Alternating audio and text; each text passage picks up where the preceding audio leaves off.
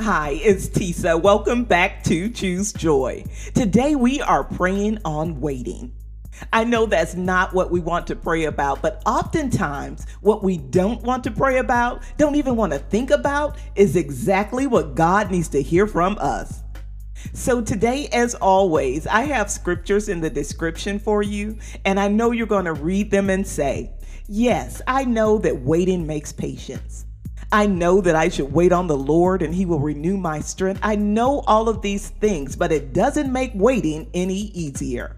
So, as we go to God in prayer, I want you to think about the times where you decided to go ahead on your own rather than waiting on God. How did that turn out for you?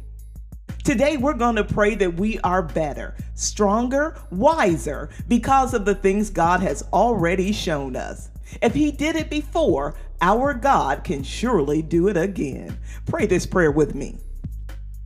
Lord God, you are holy in all of your ways. Your love makes us smile every day. When we wake up each day and our eyes see that you have given us a new day, we are surely grateful. We come before you today because we know that you are able. You are able to keep us from falling. You are able to place us in places and situations that we could not go without you. Lord, will you help us with waiting? Give us divine patience, Lord. Show us how to worship while we wait. We want to just be still and wait and watch for you. We know that what we have planned will only give us what we have planned. But God, we want to be in your will and we want your plans to rule our lives. We want to live and walk in our purpose, and we know that we are able to do it with your help. So, God, strengthen us today. Strengthen our faith. Lord, that we do not falter. We do not want to fall for the microwave, name it and claim it faith that the world would have us to have. We want the promises of your word. God, we want exactly what you have for us because we know that it will be greater than anything we could think or imagine.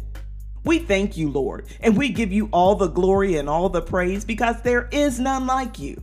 It's because of your faithfulness, your great works that we have seen, your works that we have read in your word that we will wait on you.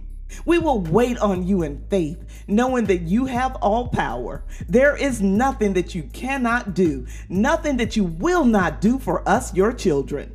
God, we thank you. Thank you for hearing our prayer and thank you for the blood of Jesus that gives us Holy Ghost power. We honor you. We give you our best praise today. It's in Jesus' name that we pray. Amen. Thank you so much for praying with me here today at Choose Joy with Tisa. It is my goal for this and every prayer that it finds its way to the soul who needs it. You can help me reach that goal by subscribing to the podcast and sharing this prayer.